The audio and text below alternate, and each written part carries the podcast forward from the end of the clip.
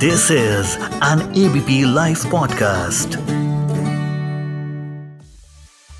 क्या पंजाब में आम आदमी पार्टी के मुख्यमंत्री पद के उम्मीदवार भगवत मान ने शराब पीनी छोड़ दी है?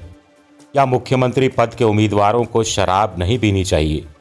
क्या नेताओं को शराब नहीं पीनी चाहिए? क्या जो नेता शराब पीते हैं, उन्हें राजनीति छोड़ देनी चाहिए? आप कहेंगे, ये मैं क्या सवाल उठा रहा हूँ? चलिए न्यूज़ इन डेप्थ में आज इसी बात की चर्चा करेंगे। मैं हूँ आपका दोस्त विजय विद्रोही और आप सुन रहे हैं एबीपी लाइव पॉडकास्ट तो भगवत मान को आम आदमी पार्टी के कन्वीनर अरविंद केजरीवाल ने पंजाब में मुख्यमंत्री पद का उम्मीदवार घोषित किया है। उनको मुख्यमंत्री पद का उम्मीदवार घोषित किया गया। इसके साथ ही साथ विपक्षी दलों ने आरोप लगाना शुरू कर दिया कि साहब ये तो शराब पीते हैं, शराब खोर हैं। अपने पैरों पर खड़े नहीं हो सकते। पंजाब को क्या चलाएँगे? जो पौने तीन लाख करोड़ के कर्ज में डूबा हुआ पंजाब है, उसको कैसे वो अपने पैरों पर खड़ा कर पाएँगे जो खुद अपने पैरों पर खड़ा नहीं हो पाता? भगवत मान, शराब पीते थे, ये बात सबको पता है। शराब पीकर वो लोकसभा में भी आए थे, ये भी सबको पता है। लोकसभा में एक दो बार ये सवाल भी उठा था और इसका उनको बाकायदा जवाब भी देना पड़ा था, ये भी पता है। लेकिन लोगों को ये भी पता है कि उसके बाद उन्होंने कसम खाई थी कि शराब पीनी छोड़ दी है। अरविंद केजरीवाल ने उनकी तरफ़ से भरोसा दिलाया था कि भगवत मान ने शराब पीनी छोड़ दी है। अब पंजाब में लोग शराब नहीं पीते, क्या ऐसा है? क्या और नेता शराब नहीं पीते, क्या ऐसा है? पटियाला पैक कहते हैं हमारे यहाँ शराब खोर लोग। तो पटियाला पैक की तो ईजाद ही पंजाब में हुई है। राज्य सरकारों को जितना राजस्व मिलता है उसका एक बड़ा हिस्सा या या कहा जाए कि बहुत बड़ा हिस्सा आबकारी से, यानी शराब बेचने से मिलता है।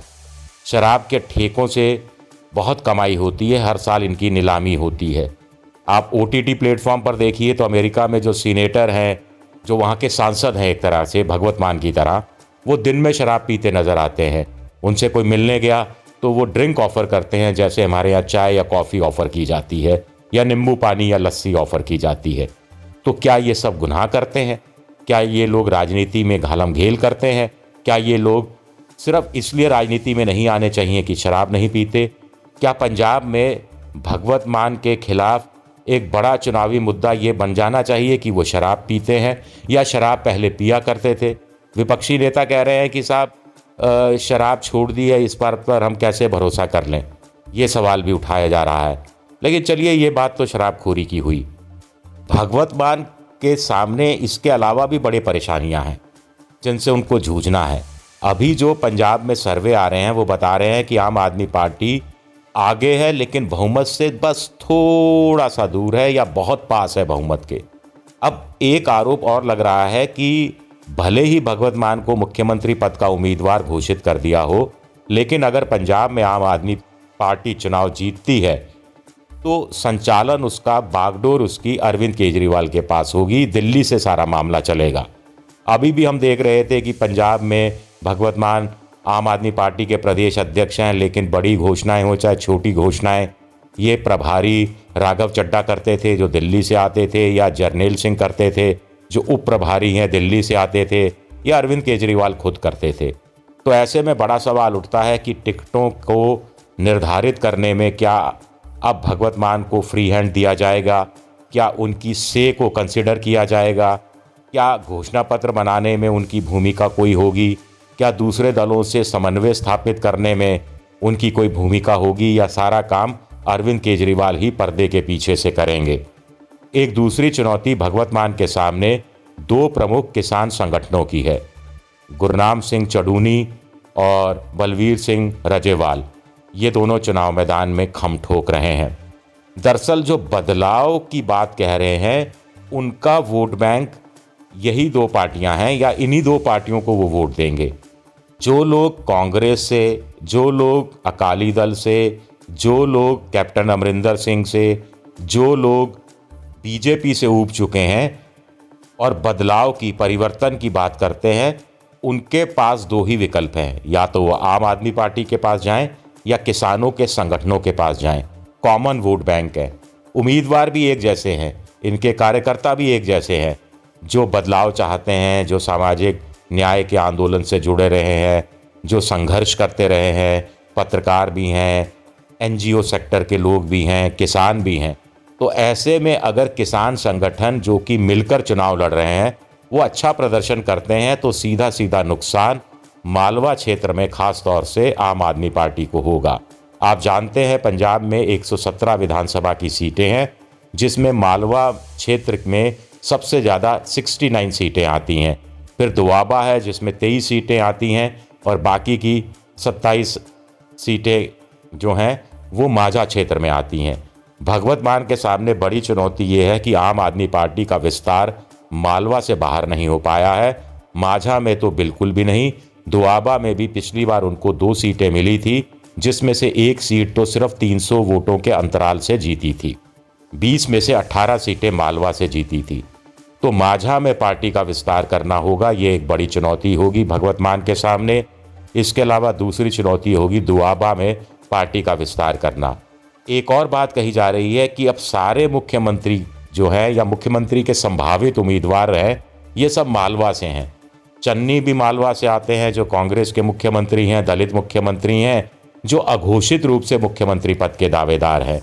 भगवत मान भी मालवा से आते हैं, चडूनी भी मालवा से आते हैं, रजेवाल भी मालवा से आते हैं, कैप्टन अमरिंदर सिंह भी मालवा से आते हैं, प्रकाश सिंह बादल और उनके बेटे सुखबीर सिंह बादल, ये दोनों भी मालवा से आते हैं तो ये बड़ा इंटरेस्टिंग है। एक दूसरा है कि अकाली दल नीचे जा रहा है, लेकिन अकाली दल अगर अच्छा प्रदर्शन करता है तो इसका नुकसान भी आम आदमी पार्टी को होगा। वो ऐसे होगा कि जट सिख का जो वोट है, वो आम आदमी पार्टी की भी निगाहें हैं उस पर और आम आदमी पार्टी के साथ साथ अकाली दल की भी निगाहें हैं।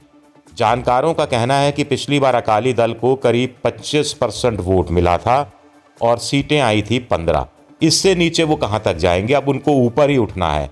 और ऐसे में वो नुकसान करेंगे आम आदमी पार्टी का। एक और बात कही जा रही है कि कांग्रेस से आम आदमी पार्टी का सीधा मुकाबला होने जा रहा है और कांग्रेस पुरानी पार्टी है, टेस्टेड एंड ट्राइड पार्टी है। कांग्रेस को मालवा से भी वोट मिलता रहा है, दुआबा से भी और माझा से भी। दुआबा से तो उनके अभी जो उप मुख्यमंत्री हैं वो आते हैं और नवजोत सिद्धू जो कि अमृतसर से चुनाव लड़ रहे हैं, वो भी दुआबा से क्षेत्र से ही आते हैं। इसके अलावा कांग्रेस को जट सिखों का, दलितों का, हिंदुओं का गैर दलित हिंदुओं का, रामदासी सिखों का, वाल्मीकि सिखों का, खत्री, अरोड़ा जैसी जातियों का, यानी सबका वोट मिलता रहा है। और आम आदमी पार्टी को इतने बड़े वोट बैंक का सामना करना पड़ेगा। एक और बात कही जा रही है कि कुछ महीने पहले तक आम आदमी पार्टी के लिए कहा जा रहा था कि वो बेहतर स्थिति में है। कैप्टन अमरिंदर सिंह कांग्रेस छोड़कर गए तो कहा गया, अब आम आदमी पार्टी एक तरफा जीत की तरफ़ बढ़ रही है। लेकिन दलित को मुख्यमंत्री बनाकर कांग्रेस ने एक बड़ा दाव खेला है, एक बड़ा मास्टर स्ट्रोक इसे माना जा रहा है, जिसका नुकसान आम आदमी पार्टी को उठाना पड़ सकता है। कम से कम दलित वोट उसे बहुत कम मिलेगा, ये बात कही जा रही है। एक और बात कही जा रही है कि बीजेपी भी अब अपने दम पर 70-80 सीटों पर चुनाव लड़ेगी। तो शहर का जो हिंदू वोट है, उस पर वो कब्जा आम आदमी पार्टी से बेहतर ढंग से कर पाएगी। और अगर ऐसा होता है तो इसका नुकसान भी आम आदमी पार्टी को होगा। आम आदमी पार्टी के पक्ष में ये बात कही जा रही है कि लोग पकड़ नहीं पा रहे कि पंजाब में एक अंडर करंट चल रहा है, आम आदमी पार्टी के पक्ष में चल रहा है। ये अगर हम नहीं पकड़ पा रहे तो आम आदमी पार्टी की एक चमत्कारिक जीत हो सकती है। और अगर एक आम आदमी पार्टी पंजाब का चुनाव जीत जाती है तो कांग्रेस और बीजेपी के बाद तीसरा एक पार्टी होगी, पॉलिटिकल पार्टी, जो एक राज्य से ज़्यादा राज्यों में जिसकी सत्ता होगी। ये भी एक बहुत बड़ी कामयाबी आम आदमी पार्टी को मिलेगी और देखना पड़ेगा कि 10 मार्च को क्या होता है और भगवत मान क्या मुख्यमंत्री बनते हैं या नहीं बनते हैं। अब अपने दोस्त विजय विद्रोही को इजाज़त दीजिए और सुनते रहिए ABP live podcast this is an ABP live podcast